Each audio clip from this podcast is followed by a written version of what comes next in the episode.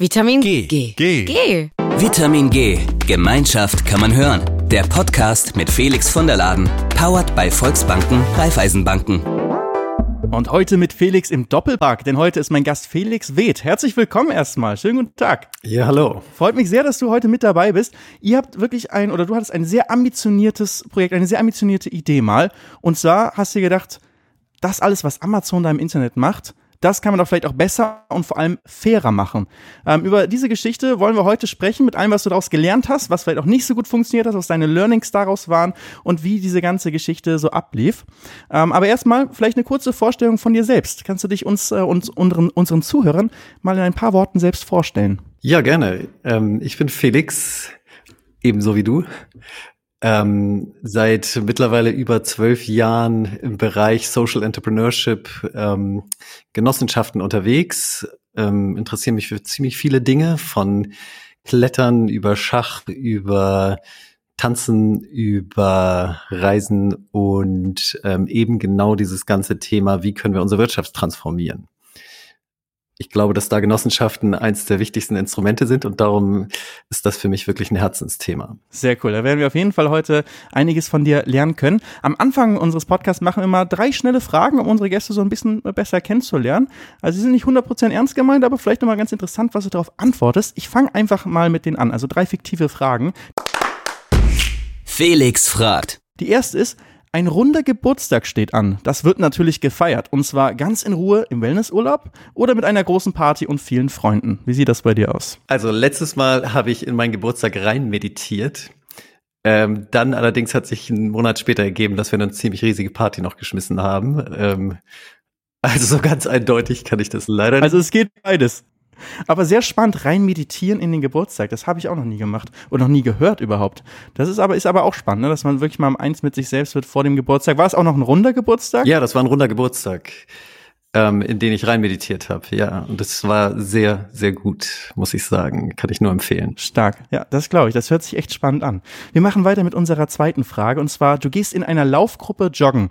Wo bist du? Vorne dabei oder lieber gemeinsam mit allen durchs Ziel?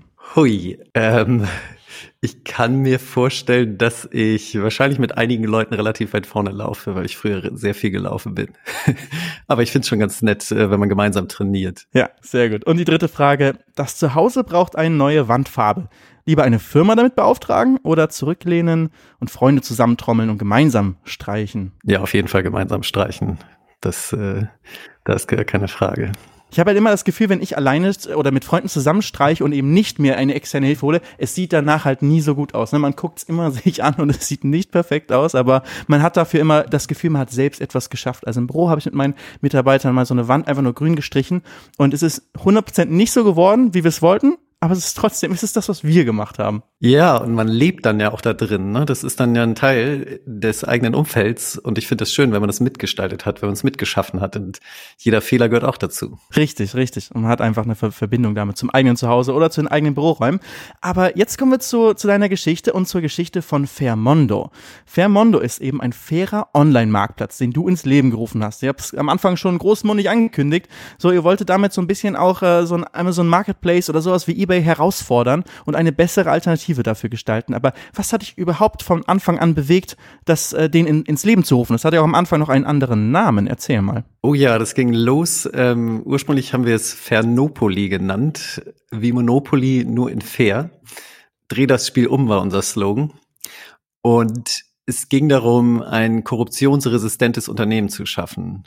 Ich hatte mich damals mit Korruptionsbekämpfung beschäftigt, eher so auf aktivistischer Seite und mit ziemlich vielen anderen jungen Aktivisten ausgetauscht und geschaut, was wir so machen können. Und es gibt halt dieses riesige Thema, dass äh, die Konzerne eine tragische Rolle spielen, wenn man so möchte, dabei Korruption zu verbreiten. Ähm, also war die, der Gedanke, wie kann man denn mal ein Unternehmen bauen, was sich selber nicht korrumpiert, ähm, was die Menschen da drin auch nicht korrumpiert. Und das war das Experiment, was wir dann unter Fernopoli und später Vermondo gestartet haben. Was war da so für dich die, die wichtigsten Ansatzpunkte? Was muss man anders machen als die großen Unternehmen, um eben Korruption und so weiter zu vermeiden? Ja, ich es gibt natürlich verschiedene Themen. Das ist schon recht kompliziert am Ende, aber ich glaube, ganz entscheidend ist, wie das Eigentum organisiert ist an dem Unternehmen. Und dafür ist halt das Genossenschaftsmodell genial, weil man viele, viele Menschen mit reinholen kann in wirklich echtes Eigentum am Unternehmen. Ähm, es geht auch um Verantwortlichkeit, ähm, dass man die Dinge, die man verspricht, auch wirklich einhält.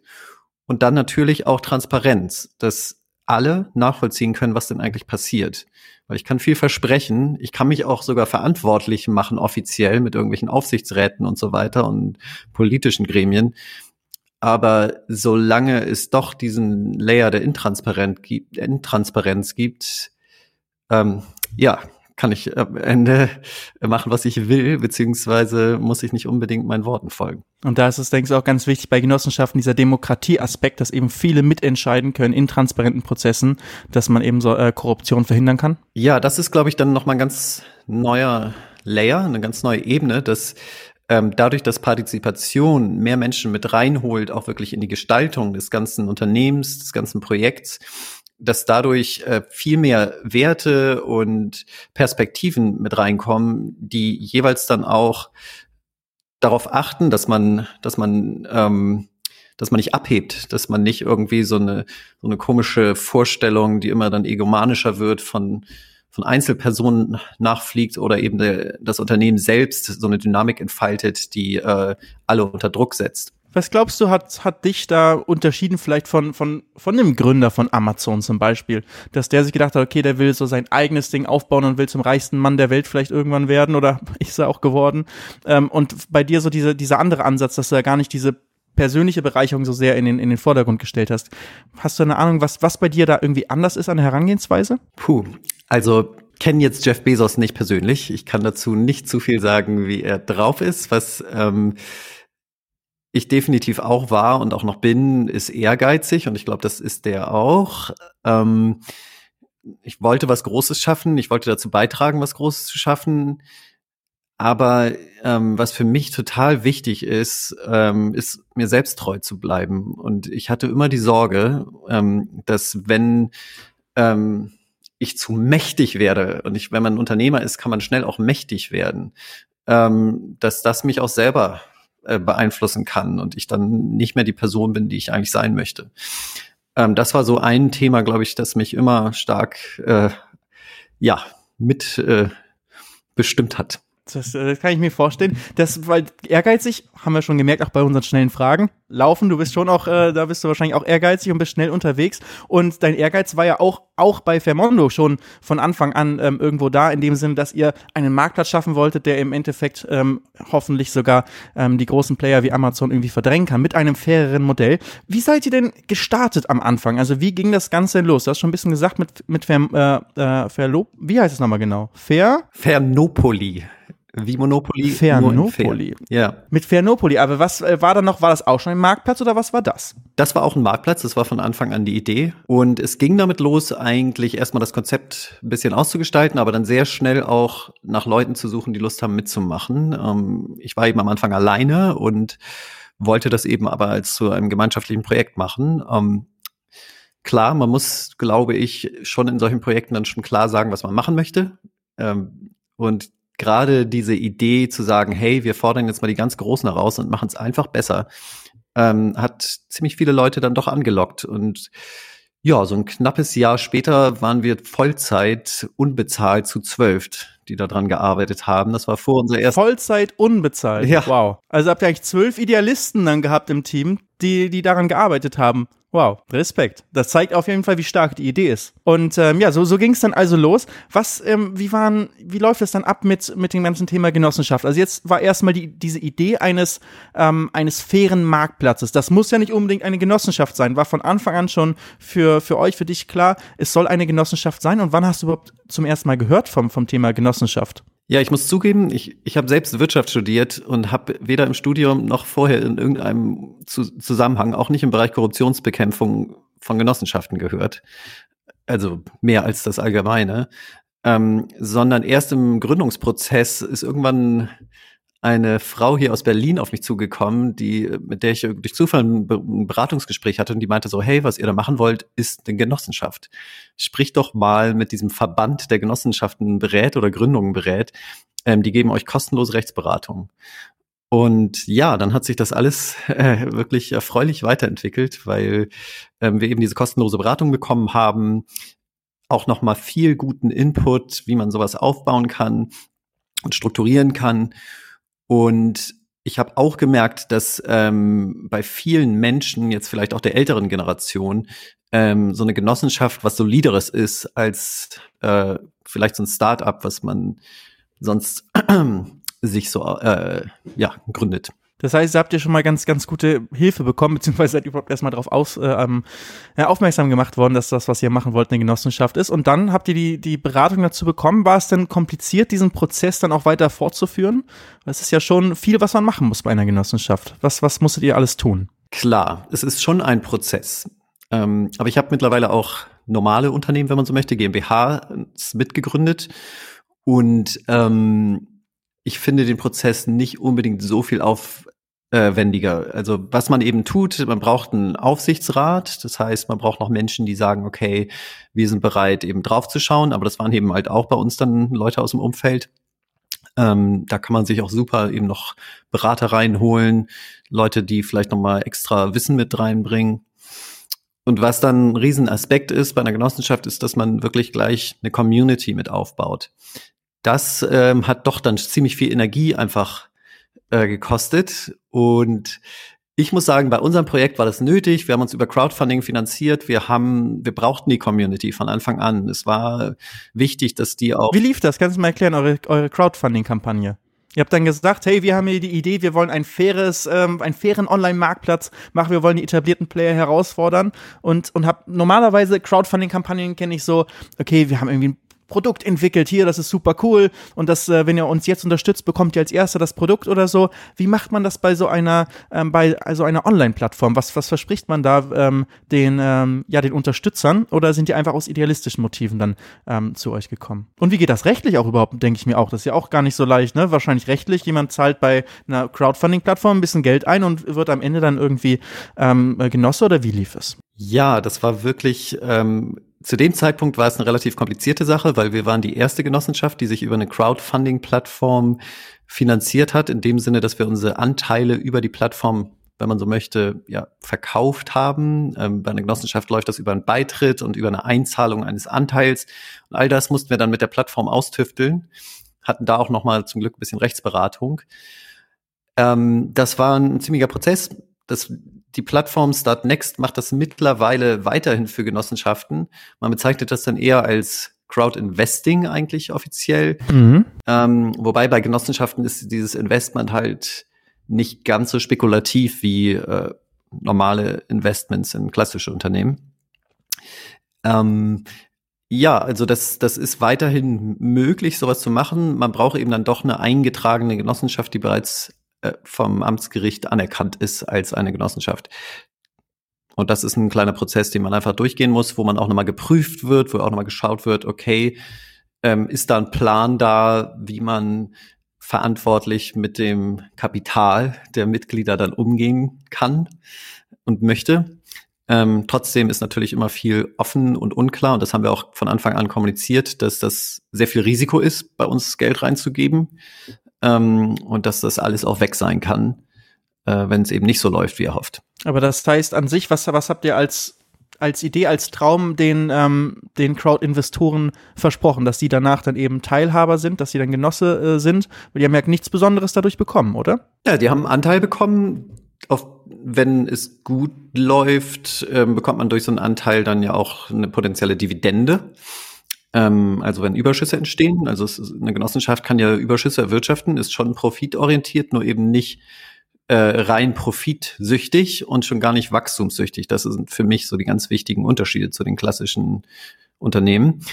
Ähm, aber bei der Umfrage, die wir dann unter unseren Mitgliedern gemacht haben, haben die gesagt, hey, das Wichtigste für uns ist, dass da eine Alternative zu Amazon entsteht ähm, dass ihr fairen Handel unterstützen wollt und dann vor allen Dingen auch das Thema Transparenz fanden viele richtig wichtig. Kann ich mir vorstellen. Das ist auf jeden Fall eine, eine sehr, sehr spannende und, und coole Idee. Wie lief es dann, als ihr richtig gestartet seid, als es dann eben losging und ihr online wart und man es zum ersten Mal auch, auch bestellen konnte? Oder vielleicht auch schon ein bisschen davor. Was waren ähm, Sachen, die direkt gut funktioniert haben? Was waren Sachen, die vielleicht gar nicht so funktioniert haben? da ging es dann wirklich los. Also wir hatten Herausforderungen die ganze Zeit, aber ähm, wir haben unsere eigene Marktplatzsoftware gebaut, Open Source. Wir hatten halt Vorstellungen, wie es sein soll, mehr mit Social Networking Funktionen und so weiter. Und haben dann immer mehr gemerkt, wow, äh, das ist ein ganz schöner Batzen. Das ist eine ganz schöne Baustelle. Und wir sind dann live gegangen. Wir haben das verschoben, aber wir konnten es halt auch nicht ewig verschieben.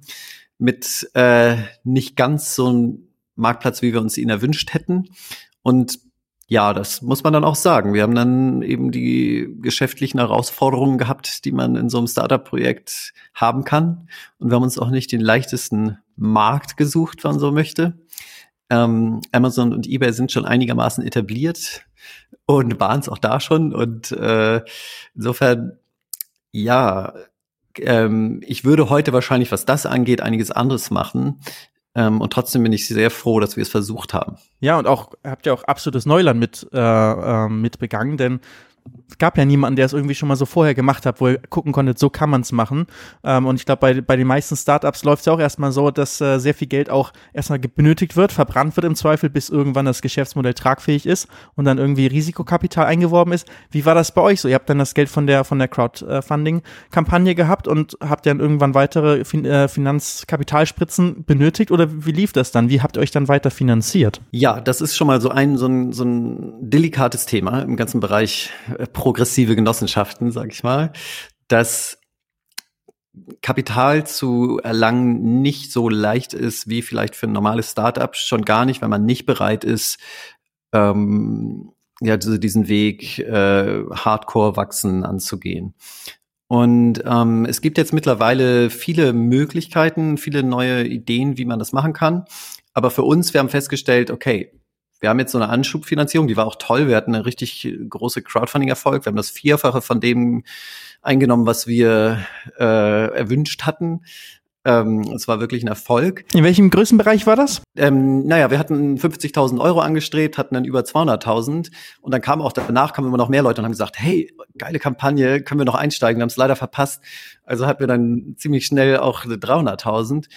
Ähm, und trotzdem ist es halt wenig, wenn man so eine Plattform bauen will und wenn man äh, in so einen schwierigen Markt einsteigen will. Und das, äh, das ist uns unterwegs dann immer klarer geworden.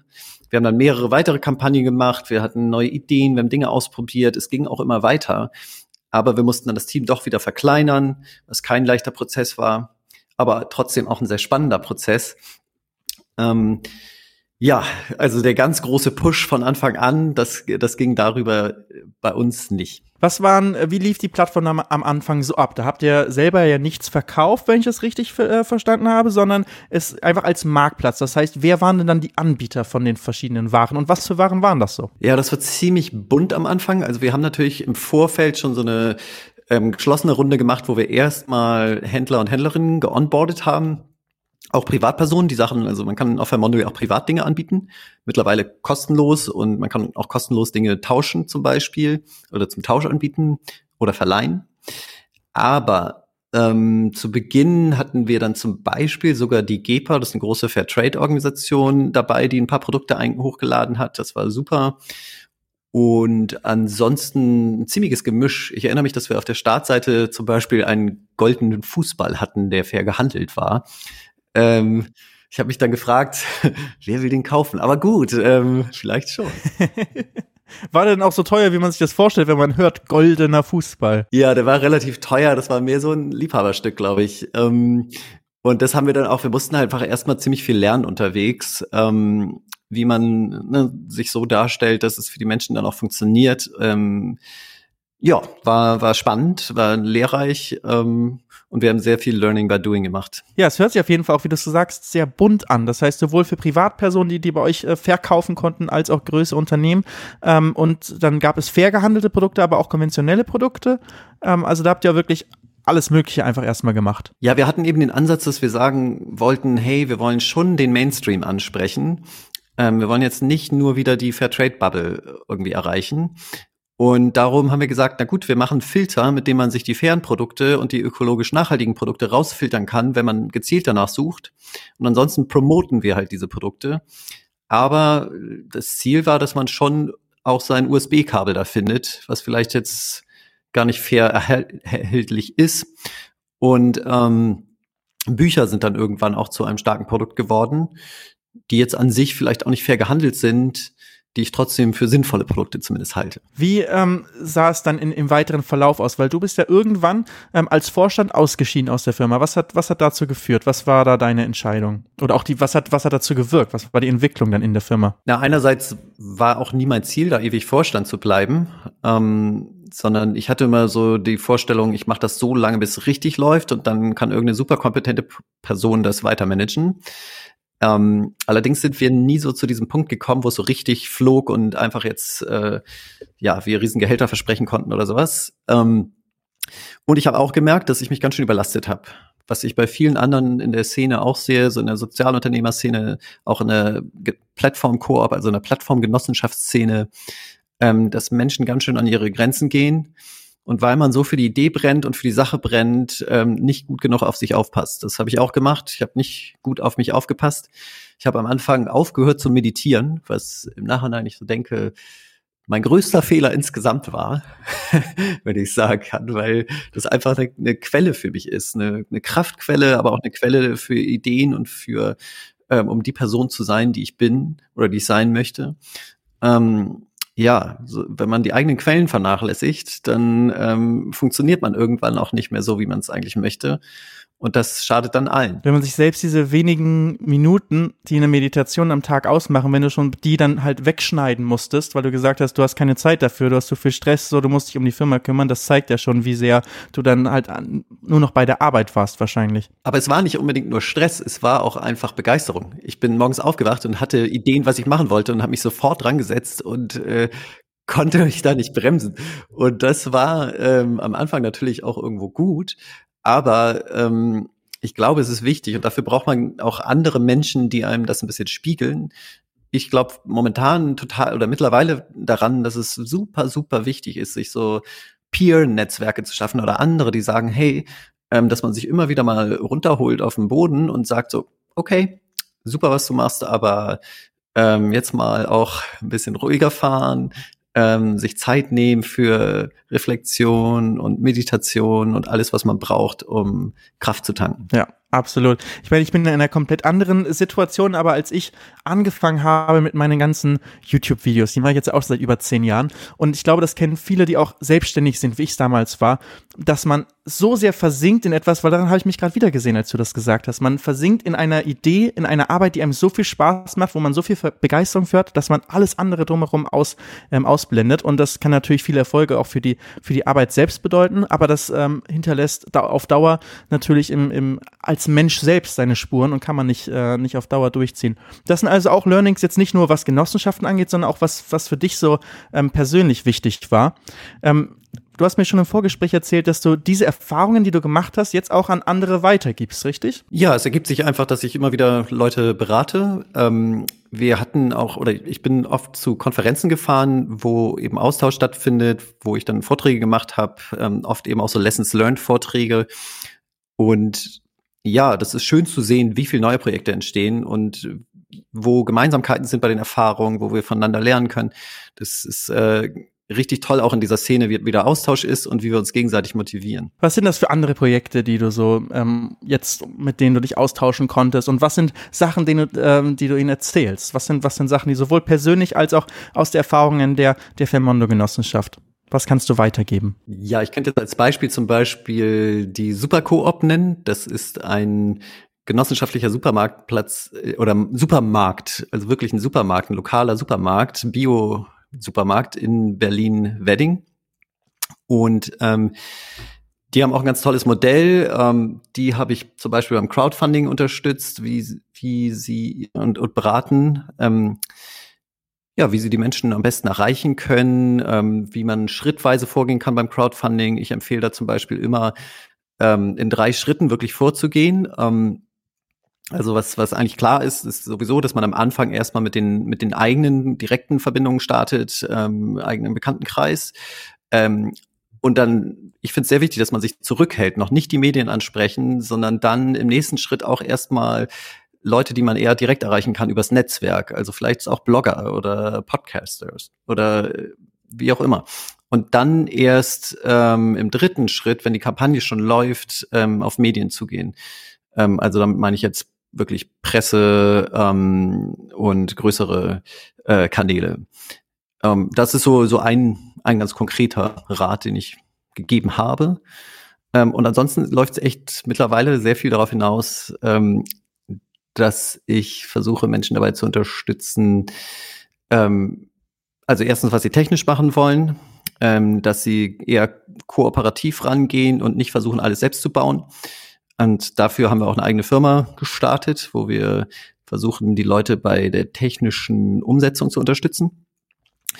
Und das zweite ist, das ist für mich jetzt wirklich auch das Kernthema, die Leute dabei zu unterstützen, ihre eigene kooperative Natur entfalten zu können, ihre eigene Energie ähm, erhalten zu können, aber auch zu fördern. Das finde ich super spannend und äh, da bin ich weiterhin dabei. Wie macht man das am besten? Wie erhält man diese Energie langfristig? Ich glaube, man muss dem Ganzen erstmal wirklich eine Priorität geben und sich eingestehen, dass wir alle Menschen sind. Ähm, und auch, also für mich war ein super Prozess, mir klar zu machen, ähm, dass ich Blockaden habe und dass ich die selber gar nicht so gut sehen kann. Das heißt, es ist total wichtig, sich in irgendeiner Form systematisch mit anderen dazu auszutauschen, am besten sogar professionell. Ähm, zum Beispiel Coaching kann total sinnvoll sein, wenn man die richtigen Menschen dafür findet. Ähm, so diese Dinge wirklich anzugehen oder eben mit Menschen, die ähnliches tun, sich regelmäßig zusammenzusetzen und einfach nur, also da gibt es verschiedenste Methoden, aber das Wichtigste ist, sich gegenseitig zu fragen, hey, wie läuft's? Ähm, was sind jetzt gerade bei dir die Herausforderungen und dass man selber in diesen Reflexionsprozess kommt und es dann auch bei anderen sieht. Ähm, wenn ich Dinge bei anderen sehe, bemerke ich sie viel besser auch bei mir selbst. Mhm. Weißt du, wie findet man andere, die vielleicht in einer ähnlichen Situation ist, wenn man jetzt irgendwie dabei ist, in was für einer Branche auch immer, wenn man jetzt dabei ist, eine, eine Genossenschaft zu gründen oder die schon gegründet hat und in dieser Phase ist, wo findet man dann äh, Gleichgesinnte? Hast du da Anlaufstellen, die du empfehlen kannst? Also es gibt zum Beispiel das Social Entrepreneurship Netzwerk Deutschland. Das ist ein, ähm, eine gute Plattform. Ähm, es gibt ähm, verschiedene Formate, also lokal meistens, wo Events stattfinden. Da würde ich mich einfach lokal informieren, was passiert denn in der Szene. Ähm, und da kann man normalerweise findet man da im Internet einiges. Ähm, ich will jetzt hier nicht zu viel Werbung machen, aber wir sind dabei, genau dafür auch eine eigene Plattform zu initiieren. Coming soon. Ähm, weil ich eben diesen Bedarf auch noch mal sehr viel breiter sehe und ähm, ja, es einige andere gibt, die diesen Bedarf auch sehen. Ja, das glaube ich. Das ist halt eben auch das ganze Thema in der Genossenschaft eigentlich, dass man gemeinsam mehr erreichen kann und das kann ja auch über, übergreifend mehrere Genossenschaften, dass man sich helfen kann eben mit, mit vielen Erfahrungen, die man macht, viele Erfahrungen, die, die du eben auch gemacht hast, die vielleicht, es hat vielleicht nicht immer alles genauso funktioniert, wie, wie du das auch vorgestellt hast bei, bei Fairmondo ähm, die vielleicht auch dann dazu geführt haben, dass du am Ende ähm, dein, dein Vorstand abgegeben hast. Wie, wie war das dann für dich jetzt als Mitglied? Jetzt bist du ja immer noch Mitglied bei, bei Fermondo, also bist immer noch in der Genossenschaft. Ähm, bist du da auch noch aktiv oder hast du dich eigentlich relativ aus dem Aktiven danach zurückgezogen, seitdem du nicht mehr selber Vorstand bist? Ja, ich habe mich jetzt erstmal dann ganz rausgezogen, weil ich gemerkt habe, ähm, erstens wollte ich dann an den anderen auch äh, den Raum geben, die Dinge nach ihrer, auf ihre Weise zu machen. Es ging auch darum, dass ich erstmal wirklich mich regenerieren musste und ich hatte zum Beispiel ein Buchprojekt, äh, das ich dieses Jahr noch ausbringen werde. Also es, es sind einfach auch Dinge entstanden, die dann ähm, mich voll äh, vereinnahmt haben. Und wir haben letztlich auch in dem Büro von Vermondo, was einfach überdimensioniert war, mittlerweile einen Coworking Space aufgebaut, den Co-op Space, ähm, auch ein ganz toller Ort in Berlin, wo man viele schöne Initiativen kennenlernen kann. Ja, das glaube ich, wenn man auch in einem Coworking Space arbeitet, ähm, wo dann eben potenziell viele andere Gleichgesinnte unterwegs sind, gerade im, im, im, in diesem Bereich äh, und im Genossenschaftsbereich, ist wahrscheinlich auch einfach ein guter, guter Anlaufpunkt, oder? Trifft man dann häufiger auch mal ähm, Leute, die, die eben diese Projekte haben, von, von denen du gesprochen hast, mit denen man sich dann austauschen kann? Ist das auch einfach ein guter Anlaufpunkt, um sich auszutauschen, so ein Coworking Space? Total. Also es gibt zum Beispiel die Impact Hubs, die gibt es in verschiedenen Städten. Oder die Social Impact Labs, die haben dann auch Stipendienprogramme. Ähm, das ist alles so für Sozialunternehmer. Für Genossenschaften habe ich den Eindruck, ist das noch ein bisschen äh, unterrepräsentiert, unter, äh, unterbedient eigentlich der Bedarf, der da da ist. Ähm, beziehungsweise in diesem Social Entrepreneurship Bereich ist viel zu wenig Wissen, was Genossenschaften eigentlich können. Ähm, da sind wir gerade dabei, das immer weiter auch zu ja, unterstützen. Ähm, und viele andere sind ja auch dabei, dieses Modell zu verbreiten. Ja, auch mit unserem Podcast wollen wir ein bisschen mehr das, das Wissen über Genossenschaften, was die alles machen können, ähm, was es da alles schon gibt, wollen wir auch ein bisschen verbreiten. Also ich finde es auch spannend, du hast gesagt, was Wirtschaft, VWL war es, glaube ich, ähm, hast du studiert und da, da hast du nicht mal dort, hast du richtig mitbekommen, was eine Genossenschaft macht. Das ist ja eigentlich schon verrückt, oder? Dass sowas nicht in den, nicht mal in VWL irgendwie in den Lehrplänen richtig drin ist. Und wenn ich an meine Schulzeit zurückdenke, habe ich das eigentlich auch nie richtig mitbekommen, während ich GmbH und UG und was da alles gibt, drauf und runter lernen musste. Ja, ja, die Menschen sind dann auch immer überrascht, äh, welche Unternehmen zum Beispiel Genossenschaften sind. Also auch Edeka ist als eine Genossenschaft organisiert, Rewe. Ähm, und das sind so die ganz, ganz großen, aber es gibt halt auch viele kleine. Ähm, ja, und dieses Modell hat ein Riesenpotenzial, was, glaube ich, äh, noch nicht genutzt ist, was noch nicht richtig entfaltet ist und wo auch noch ein bisschen an dem, an dem Rechtsmodell und der Rechtsform auch noch gefeilt werden muss.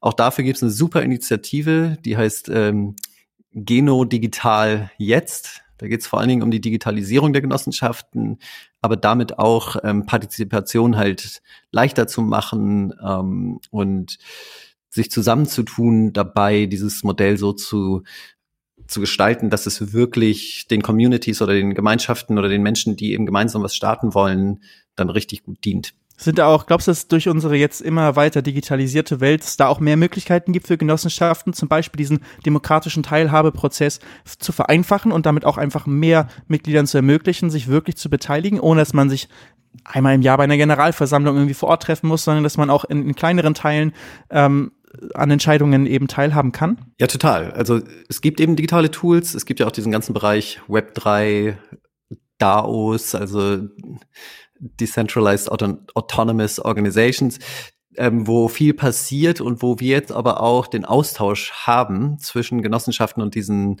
ja, technischen Ansätzen aus dem ganzen, aus der ganzen Blockchain-Welt. Ähm, ich glaube, das Entscheidende sind immer noch die Prozesse der Zusammenarbeit, die Tools, die, die digitalen Instrumente können dabei helfen. Und trotzdem geht es ganz viel darum, wie Menschen wirklich miteinander sich organisieren und austauschen. Und da ist immer, immer parallel das Thema, ähm, die Organisation zu entwickeln und auch sich als ähm, ein, also als Mensch, der daran teilnimmt oder die daran teilnimmt, sich auch zu entwickeln. Was sind das so für Eigenschaften, die man mitbringen muss, wenn man als junger Mensch Teil einer Genossenschaft ähm, werden will? Ich glaube, da gibt es nicht die eine Eigenschaft. Ich glaube, aber was sicherlich hilft, ist Offenheit und Neugierde. Ähm, ich glaube, was wichtig ist, ist, dass man reflektiert ist und vielleicht sogar merkt, okay, ich fühle mich nicht so wohl mit diesem Hardcore-Wettbewerbsmindset, ähm, das aus meiner Sicht sowieso ungesund ist für Menschen. Ähm, wenn man voll von Gier und von, oh, ich muss maximal Karriere machen ähm, und diese Art von Vorstellung ja ähm, angetrieben ist, dann dann dann wird es vielleicht ein bisschen schwieriger, aber das sind auch meistens nicht die Menschen, die dann sich dafür interessieren.